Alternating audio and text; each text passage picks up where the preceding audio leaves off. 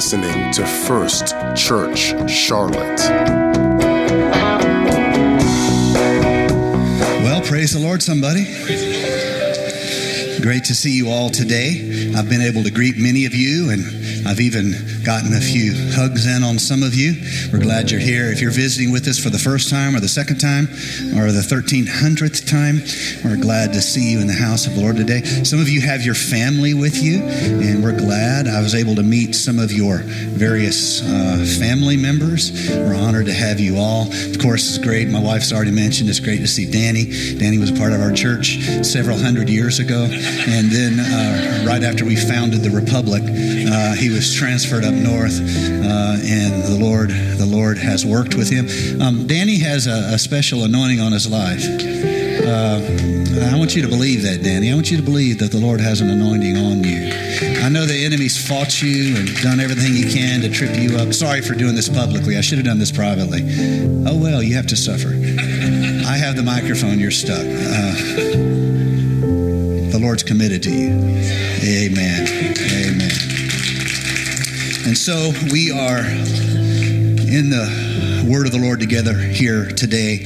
I am going to give you my title and I'll save my text for later. This is my title today Sitting Before the Lord. Somebody say it with me Sitting Before the Lord. I'm not standing, I'm not kneeling, I'm not prostrate upon my face, sitting in the presence of the Lord. How many of you feel blessed?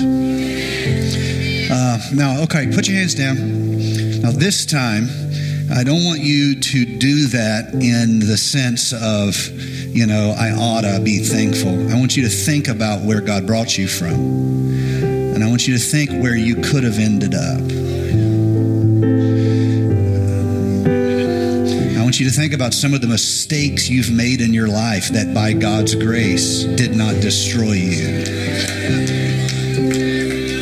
Done some dumb things?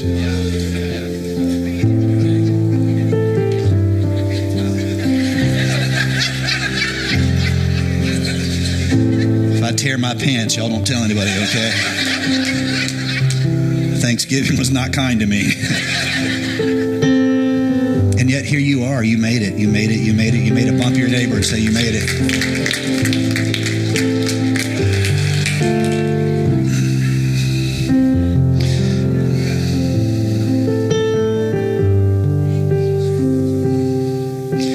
God's love is uh, overwhelming. I mean, uh,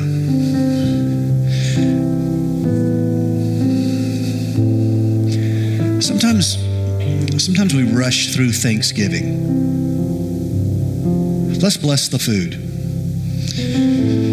Thank the Lord, good food, good meat. Dear Lord, let's eat. Let's let's say thank you, Jesus. Thank you, Jesus. Uh, hold on for a second. Think about all the stuff that could have destroyed you, and here you are today. You made it through.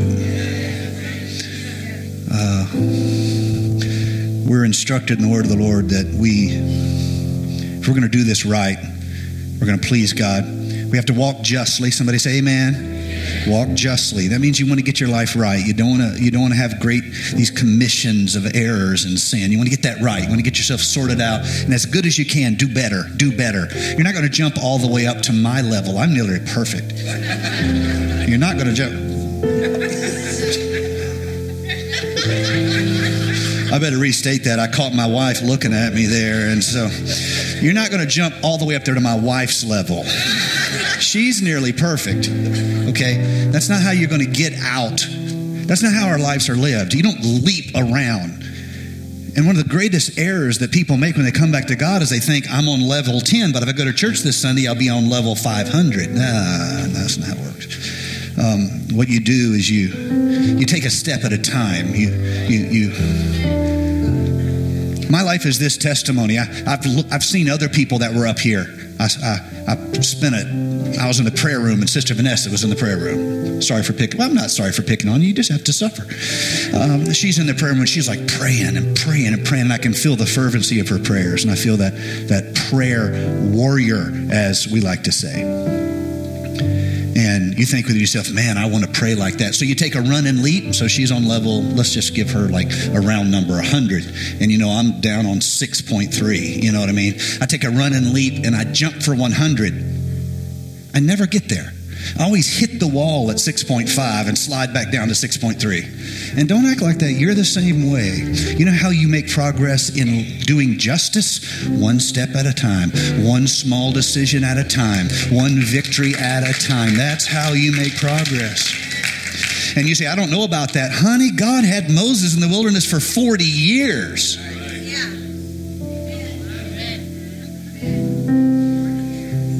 40 years. Some things you don't get in 40 minutes.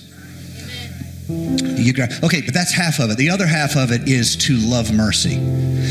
I'm so thankful to God today for His mercy. I'm so thankful that He has kept me and.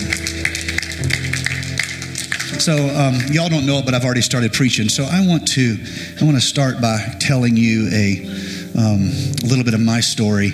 Uh, I always wanted to do something for the Lord. I always did. I did not know exactly how that would look. Uh, I just knew that if the Lord would use me, that He would He would kind of, uh, in some way, prepare a path, and I would walk in that path. That was my that was always been in my heart. I went through some years in my teens and even my my my older years where I didn't know if really I was cut out for ministry. The problem with many people is they meet God's people before they meet God.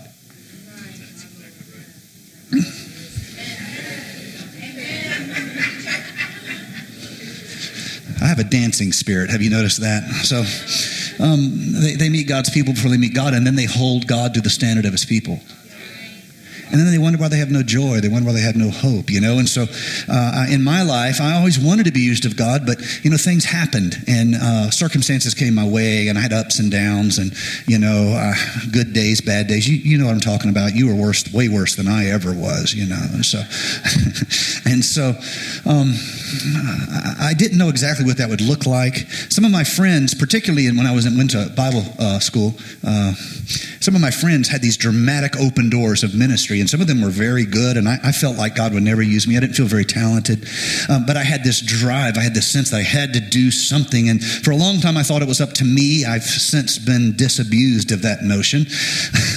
uh, you have to believe that the Lord builds the house, or they labor in vain who build it. All you have to do is be willing to work in His field. You cannot create the field, you only can go work in the field. The field is the Lord, the earth is the Lord, and the fullness thereof. We work within God's creation. So it is Adam didn't build the garden, he just worked in the garden God had built. Amen. Don't have time for that. That's another message. And so uh, the Lord placed individuals in my life who had tremendous influences on me. When I was a young man, my favorite camp meeting preacher was a pastor by the name of Rex Johnson. He pastors in Texas, still a fabulous preacher. And he, I'd go to camp meet and I'd hear him to preach, and I'd think to myself, someday I'm going to be a great preacher like that. I'm going to be a great, great preacher like that. And uh, he was the the the preacher, quote unquote, the preacher maha in my life, you know. And then there was, uh, of course, my dad was a huge influence on me. But a lot of times, uh, if you tell, if, if, if, as a son, as a son, you, you see in your father all the things that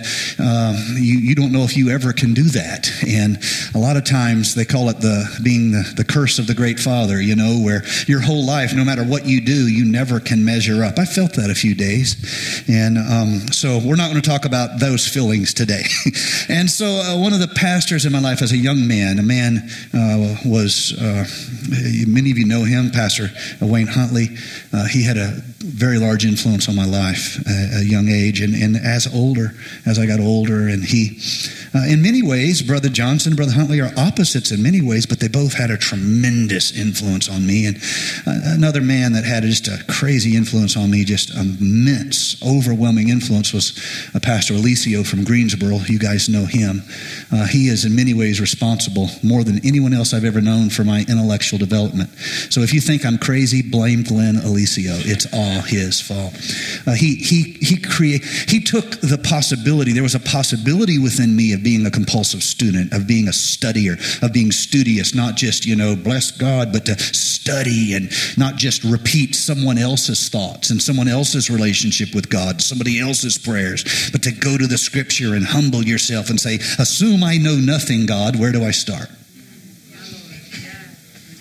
And so. Uh, also, also, uh, my wife's father, uh, brother Nugent, pastors in well, he's well, he's pastoring now uh, in uh, Lake Charles, and these men had tremendous influence on me. The other day, I was thinking about this, and it struck me that every one of these men are first generation.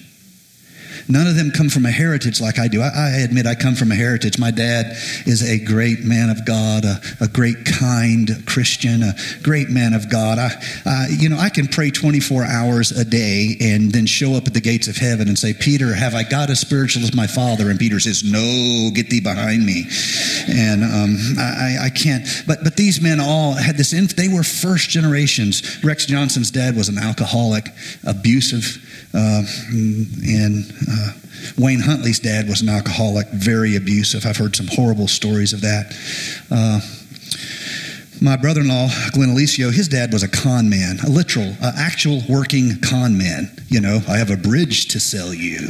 You know, um, to this day, to this day, if you want to make my brother-in-law feel awkward, uh, pretend that he's wronged you in some way, and it's almost like he can't stay inside his skin. He made a decision he would never be a dishonest individual like he had seen growing up in his own dad.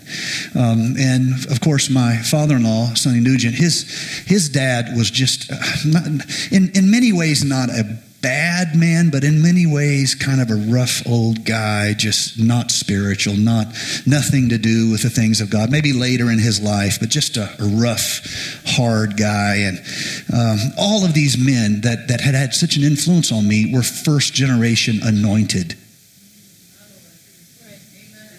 It's got to start somewhere. It might as well start with you. If any of you come from families and you don't have this heritage of anointing in your life, don't take that as a reason why you ought to quit. You drive a stake into the ground and say, God put me here, and I claim this spot for the kingdom of God. I will be anointed.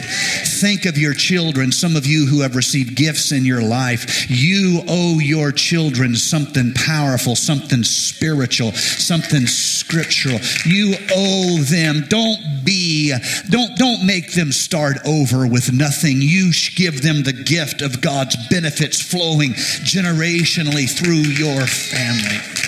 But if you're first generation, don't let that stop you, honey. You can be used of God. You can be anointed of God. You can make a difference with your life. Your hands will feed the hungry. Your prayers will be offered for the sick. Your mouth will declare the glory of God.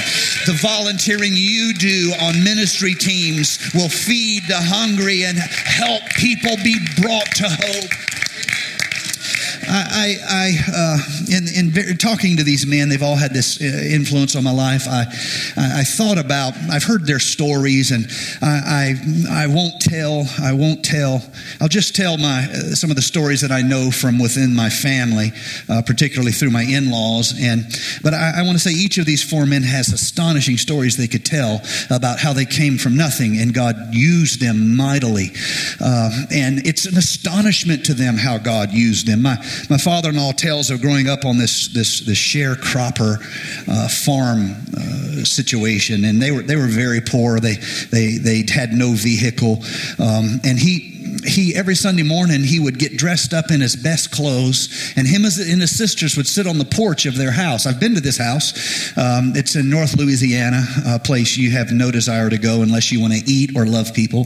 But if you want to eat and love people, Louisiana is an awesome place to be. Otherwise, run, run for your lives. Do not cross go.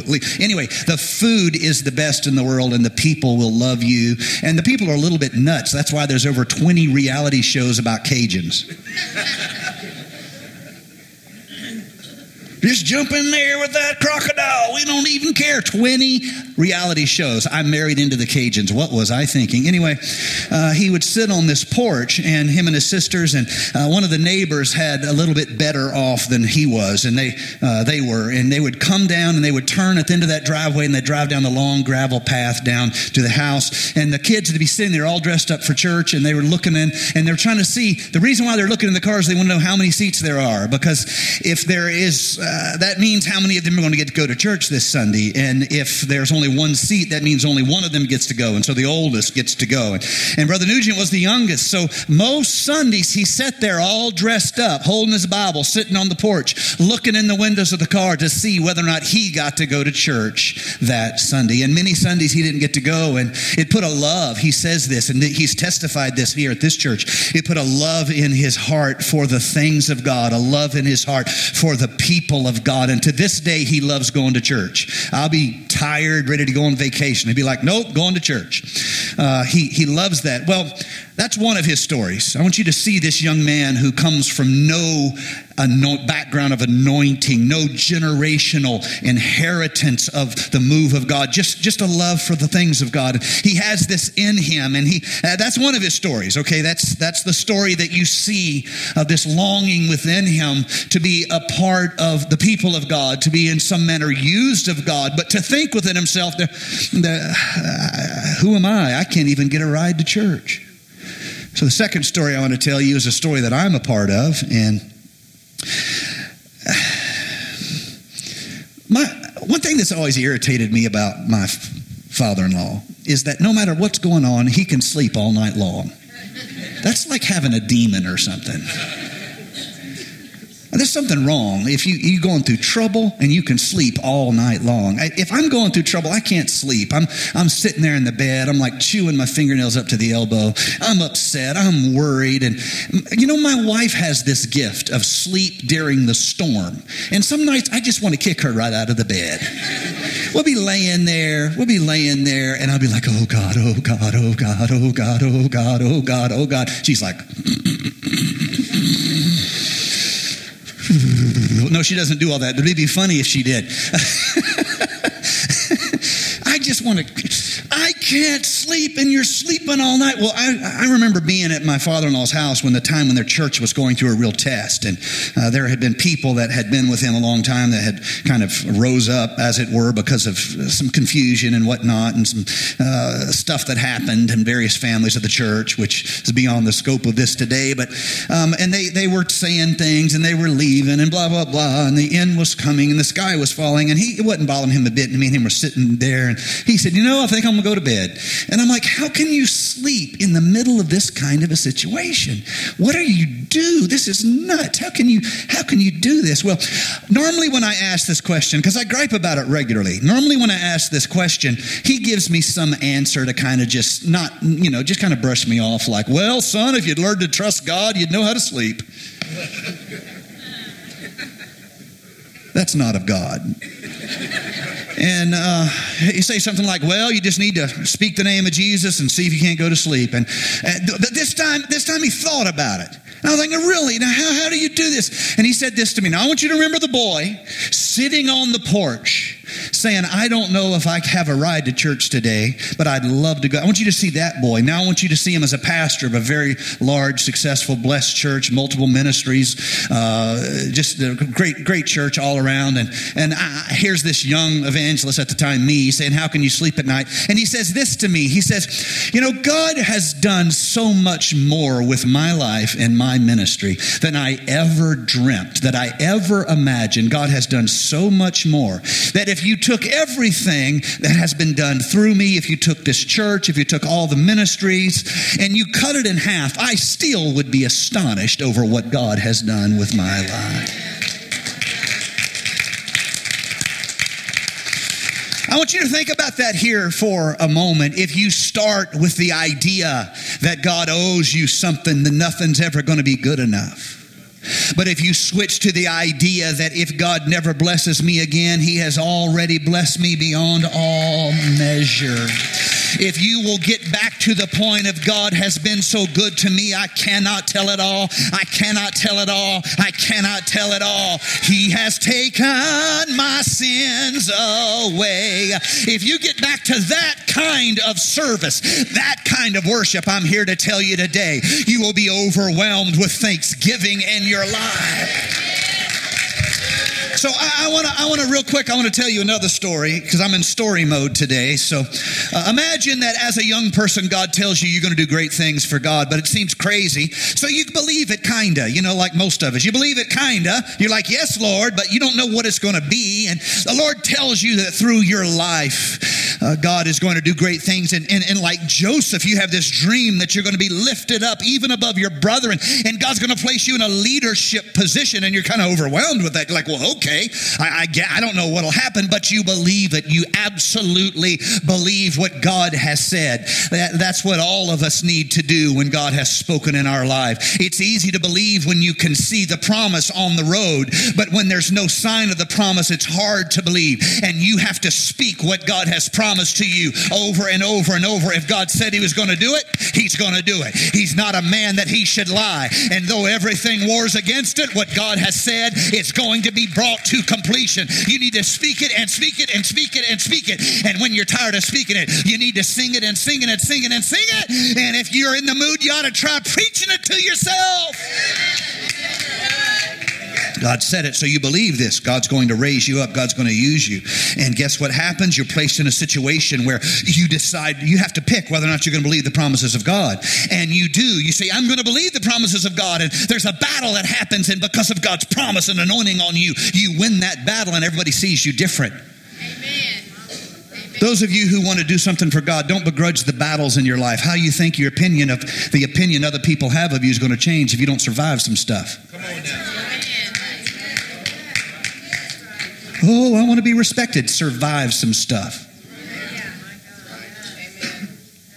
I'm just going to give that one at a discount Black Friday rate right there. Cyber Monday's coming. I'll have some more for you next week.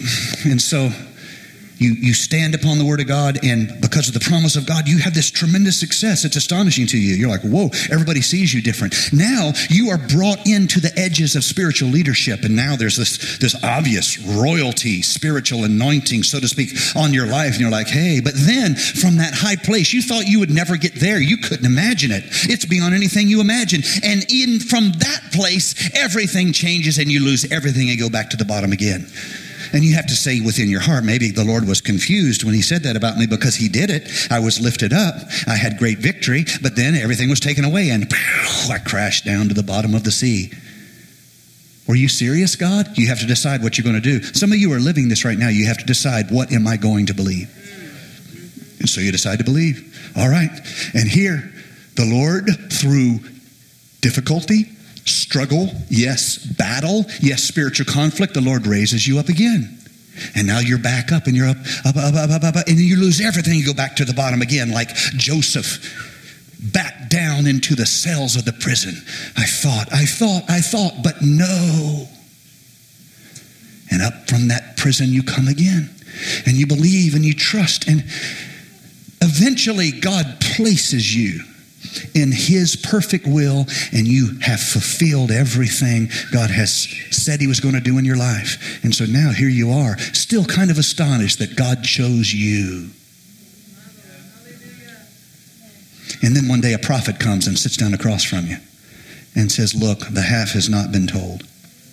God's going to do something in you that is not about this generation. It's not about the here and now. God wants to take some element of who you are, your anointing, the style of your worship, the manifestation of your lineage, the establishment of your house, and God wants to use it all powerfully with great anointing, with great strength. God wants to use it all, not just for this generation, but for all time. What do you do with that? What do you do with that? Oh, okay, I, I, I, don't, I don't even know. I never dreamt I would be standing here. So, this that I'm telling you, that I've been asking you to imagine, is the story of King David, who came from a shepherd's field, who wasn't even respected by his own family. And when prophet came, they didn't even have him, they didn't even ask him to put on his clean coat. They just left him out. You see, in this time, if you have lots of sons in the family, by the time the inheritance is, inheritance is split up, by the time you get to the youngest, uh, there's nothing left. There's nothing for you to take. There's nothing expected of David. And yet God says, I am with you. My anointing is upon you. And the oil of the prophet flows down over his young, ruddy locks. And here he is receiving the promises of God. And he believes, he really believes. And so when Goliath's there, it's not a big step for him to say, hey, if God said he's with me, who's going to win? I mean, God said, and that settles it for me. So, Mr. Goliath, I don't come to you with swords and whatnot that you have. I'm not, I'm coming to you with what I know. Why? Why can I bring what I have, which is a shepherd sling, against you, which is, wow, all this military technology? Well, the difference is I have God on my side. And if God said, then that settles it. So let's fight it out, buddy. I come to you in the name of the Lord. And so a stone defeats all the armor of the day, and Goliath falls. And David is brought into the house of royalty, marries the king's daughter. Man, things are looking good, except the king has got a little bit psycho. I hate it when the king's psycho, really awkward. And he tries to kill David. Now David's hiding again in the in the in the caves, and he's a fugitive, and the only people he hangs out with now are like gangsters. He's got the OG crew with him. They are gangster style. And he's trying to organize them, and man, he's banished and out from the pit. He comes through God's promise, through his grit, through his determination. Through his, let me tell you, David is a praiser. True grit is to be able to praise through trouble. True grit's not about gangster walking around acting tough. It's the ability to look at sad circumstances and say, I trust God. I know it doesn't make sense to you. That's fine. God is my help in time of trouble. Who shall I fear? Of whom shall I be afraid? That's the true grit David has that the Lord brings him up. He eventually becomes king of part of Israel, not all of it, just a part of it. Seven years pass, and every day he's like, Lord, are you going to finish what you started? And then God finishes what he started, and he's brought in. And then his own family rises up against him, and you think this is the end, but it's not the end. And you guys get the idea. One day, Prophet Nathan comes and sits down across from him, and we can read this, this passage in 2 Samuel chapter number 7. And you can read this, the statements that are made. And the Lord says to David through the prophet, He says, Look, I took you all the way from the sheepfold. You were following sheep, you were a nobody from nowhere. And um, I made a place for you. I helped you to survive your enemies. I, I made a place for you. I anointed you, and I, I placed my anointing upon you, and I have planted you that you may dwell in this place, and I have given you rest from all your enemies. Somebody say, Yes, Lord. I've given you rest from all your enemies, and your days have been fulfilled, and I want you to know, I want you to know what I'm going to do with you. And he begins to tell him that his mercy will never depart from him. David, I know you saw what happened to King Saul. I know you saw how judgment came upon him and mercy. I just want you to know, David, I'm never going to take my mercy from you. Not only that, but I am committed to your household. I am committed to your household. I am committed to your kingdom, David, and your throne shall be established forever. The Lord has said, Look, don't just think about what I've done for you. Don't just think about what I've done for you now, the past, the present, rest from your enemies. I want you to know what I'm going to do with you. I'm going to establish your throne forever. And here's David, like, whoa, I, I don't, uh, oh, oh, oh, uh, oh my. And the Bible shows us this picture. After God has talked about what He's already done, what He is currently doing, and what He promises to do in the future, He ceases speaking through the prophet Nathan. And then, this is verse 18, 2 Samuel chapter number 7. Then King David went in and sat before the Lord. Then, say it with me, then King David went in and sat before the Lord. This is kind of a rare posture in the scripture. You'll find scriptures where they are prostrate before God. If my back wasn't so injured, I'd prostrate myself on the floor here. Uh, you, you see in the scripture that, that people kneel. Yes? You'll see in the scripture where people stand. You'll see in the scripture where people bow down. Not super common to see someone come into the presence of the Lord kind of like this. Oh my goodness. Hmm. I don't even know where to start. I don't. I can't. I can't. Uh, excuse me, Lord. I, I'm going to sit down here. This is going to take a while. Why do you sit down in the presence of the Lord? Because you know it's going to take a while for you to process what God has done for you. You know, too often we live like this God saved your soul.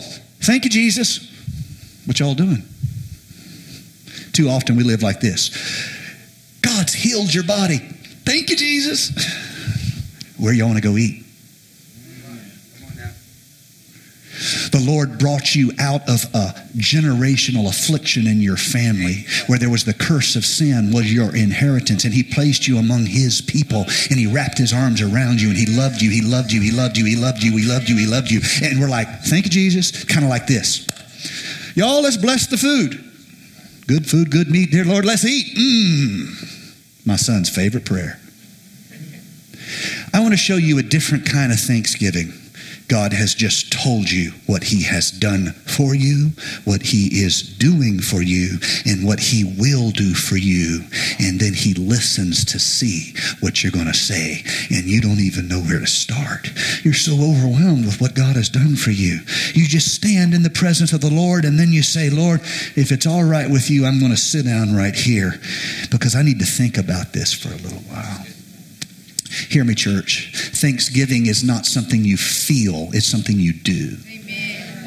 You can feel sorrow and do thanksgiving. You can feel pain and live thanksgiving. Thanksgiving is how you walk, not simply whether you walk. This is why the apostle could say, Whatever state I find myself in, I have learned to be content.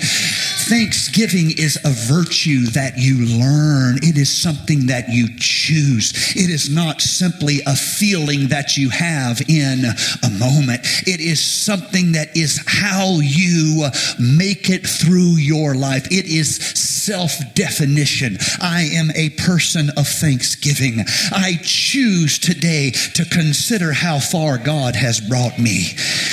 I choose today to see how merciful God has been to me. I can't rush through this today. I'm going to have to spend some time. I'm going to have to sit before the Lord. Church, hear me today. You need to be thankful and you don't need to rush through your thanksgiving. You don't need to make a list and move on. You need to think about how one bad mistake you made at a certain season of your life, it could have destroyed you. It could have put you on a path where today you're either dead or in prison somewhere. But instead, God was merciful for, to you and God gave you a second chance. Don't rush past that here today. You take some time and you sit down and you say, God, I can't even begin to say what is going on in my heart. So let me just pause from my rushing and let me discipline myself from all my distractions and let me turn away from all my evil discontent.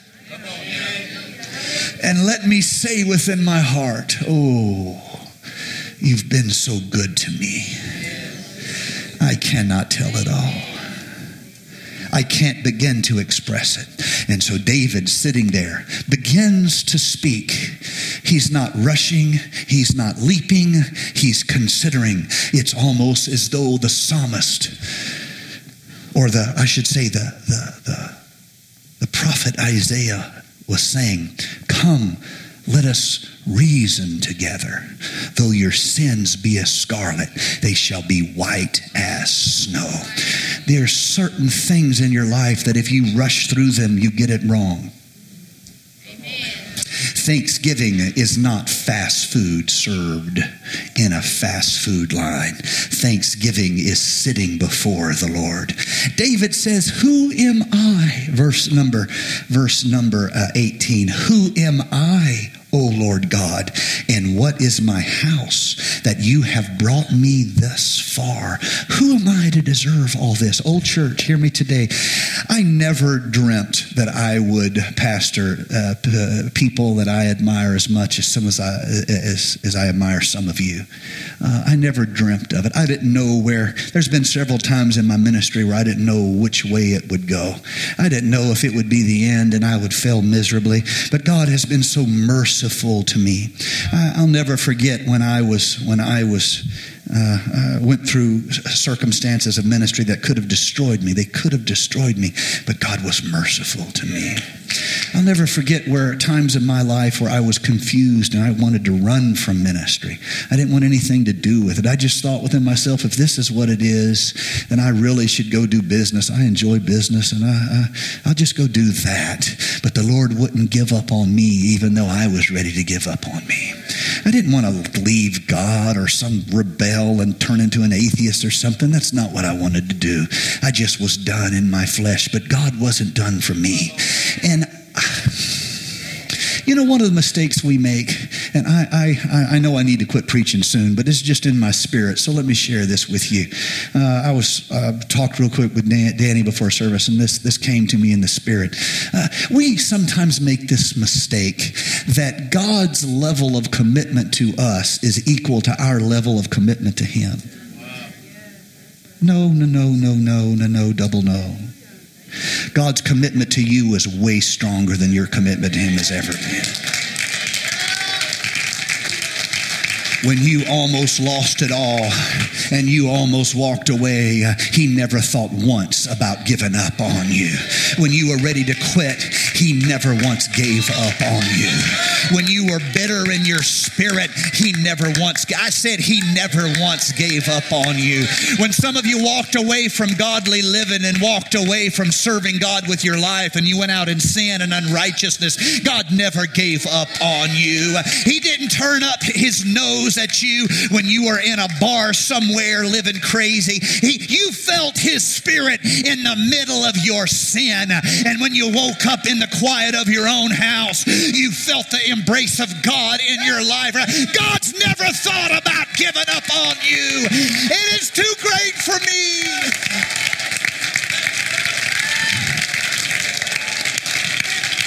Musicians come. It's too great for me. I can't rush past it. And so I am invited to take some time and sit down in the presence of God and say, I don't know where to begin, Lord. True story. Man came to one of our pastors and he said, Pastor, I've, I've decided to give up on church.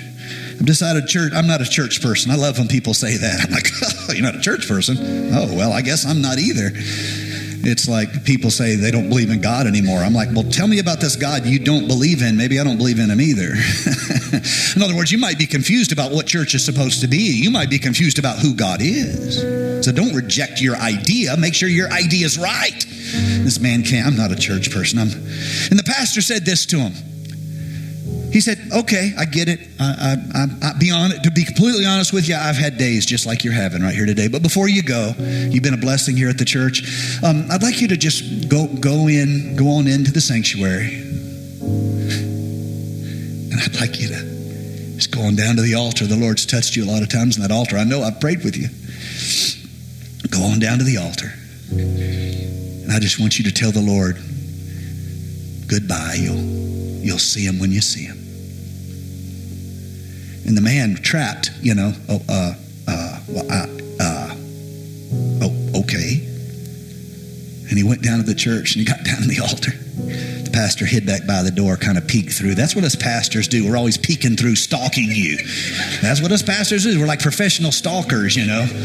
You know, how's Brother John doing? How Brother John doing? You know what I'm saying? Back of the door watching. The man stood there like this, lifted his head. His mouth, lips moved a little bit. And then the pastor saw him break. and he started weeping in the presence of the Lord. You can't spend time in the presence of God without being humbled how great his love for you is. God has so invested in you that he has made a way that you might be included in his kingdom and in his presence forever. And so, yes, it's Thanksgiving week, and yes, we have a little bit of a holiday crowd here today. All the people with money are out spending it. It's just us poor people here today. And that's okay. God bless them. And uh, it's us. It's us. Here we are. My invitation to you is to, in your life, sit down before the Lord. Get comfortable. Why? Because this is going to take a while. And I don't want you rushing out just because your knees are sore. I don't want you giving up just because you've got a rug burn on your face. I want you to make yourself comfortable. And I want you to sit before the Lord. And I want you to say, I cannot tell it all. You've done so much for me. I cannot tell it all. What then should we say of the Lord? Well, let's start with this. Surely his mercy endures forever. What shall we say then of the God of our salvation? When we were yet without, without, uh, when we were yet sinners, he died for us. What, what shall we say then? When we were dead in trespasses and sins, he loved us. Let's all stand. Lord Jesus, I'm praying for every individual in this place here today. I'm praying your spirit would move upon them. I'm praying they would perceive how near you are to them. I'm praying, oh God, I never dreamt in all the astonishing ways that God would use us. One of the great joys of working in the kingdom of God is being holding in your hands the testimonies that come through. Guys, I've seen God try to destroy you guys. I've literally seen not God, excuse me. I've seen this world. I've seen seen the enemies of your heart. I've seen the enemy of your soul nearly destroy some of you guys. But at the last moment, when it seemed like it was all over, it's as though a trap door opened on the stage of your life and God just took you out of that circumstance. Have a witness?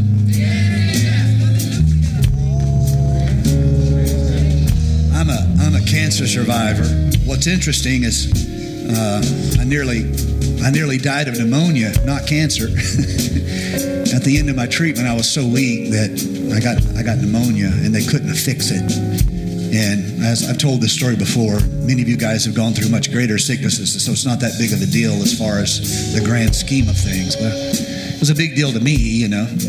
And so I'll never forget when the doctor just said, Well, we'll see. You're either going to live or die. There's nothing we can do. I was so weak I could barely walk. Someone had to literally help me take steps at a time. I'm just, I'll never forget it was, it was something going on right then. It was, uh, interestingly enough, it was right, it was right during a time that I would be like celebrating my birthday and all that stuff. It was like, I'm lying in this bed and my family had left the room and they were, I could see them out. They were outside talking in the hall. I didn't know what they were talking about, but I figured they were probably saying something like, well, we hope he dies. You know, we won't have to put up with him anymore. And um, my wife was checking Facebook for all her old boyfriends and everything. And, uh,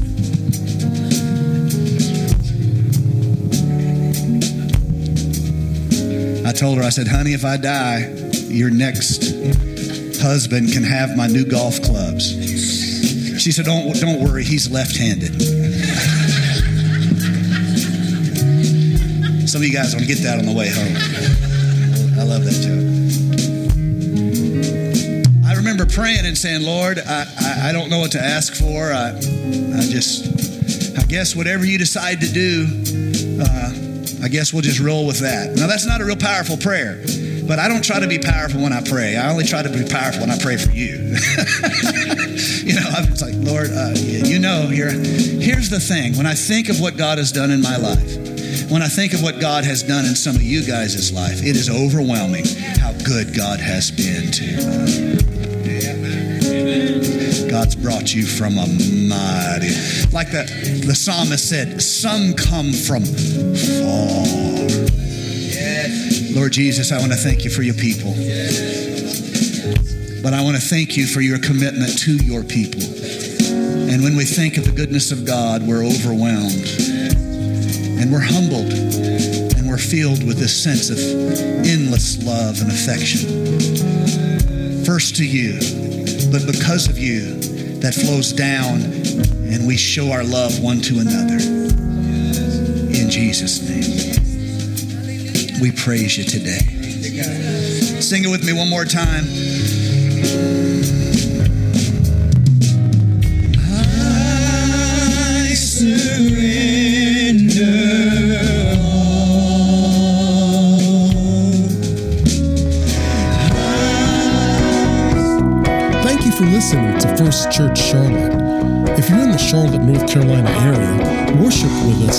4929 North Sharon Amity Road. For information about service times, church ministries, and so much more, visit us online at firstchurchclt.com. If you would like to support our efforts, text GIVE to 704 445 5353. We pray God's richest blessings to you. Come worship with us.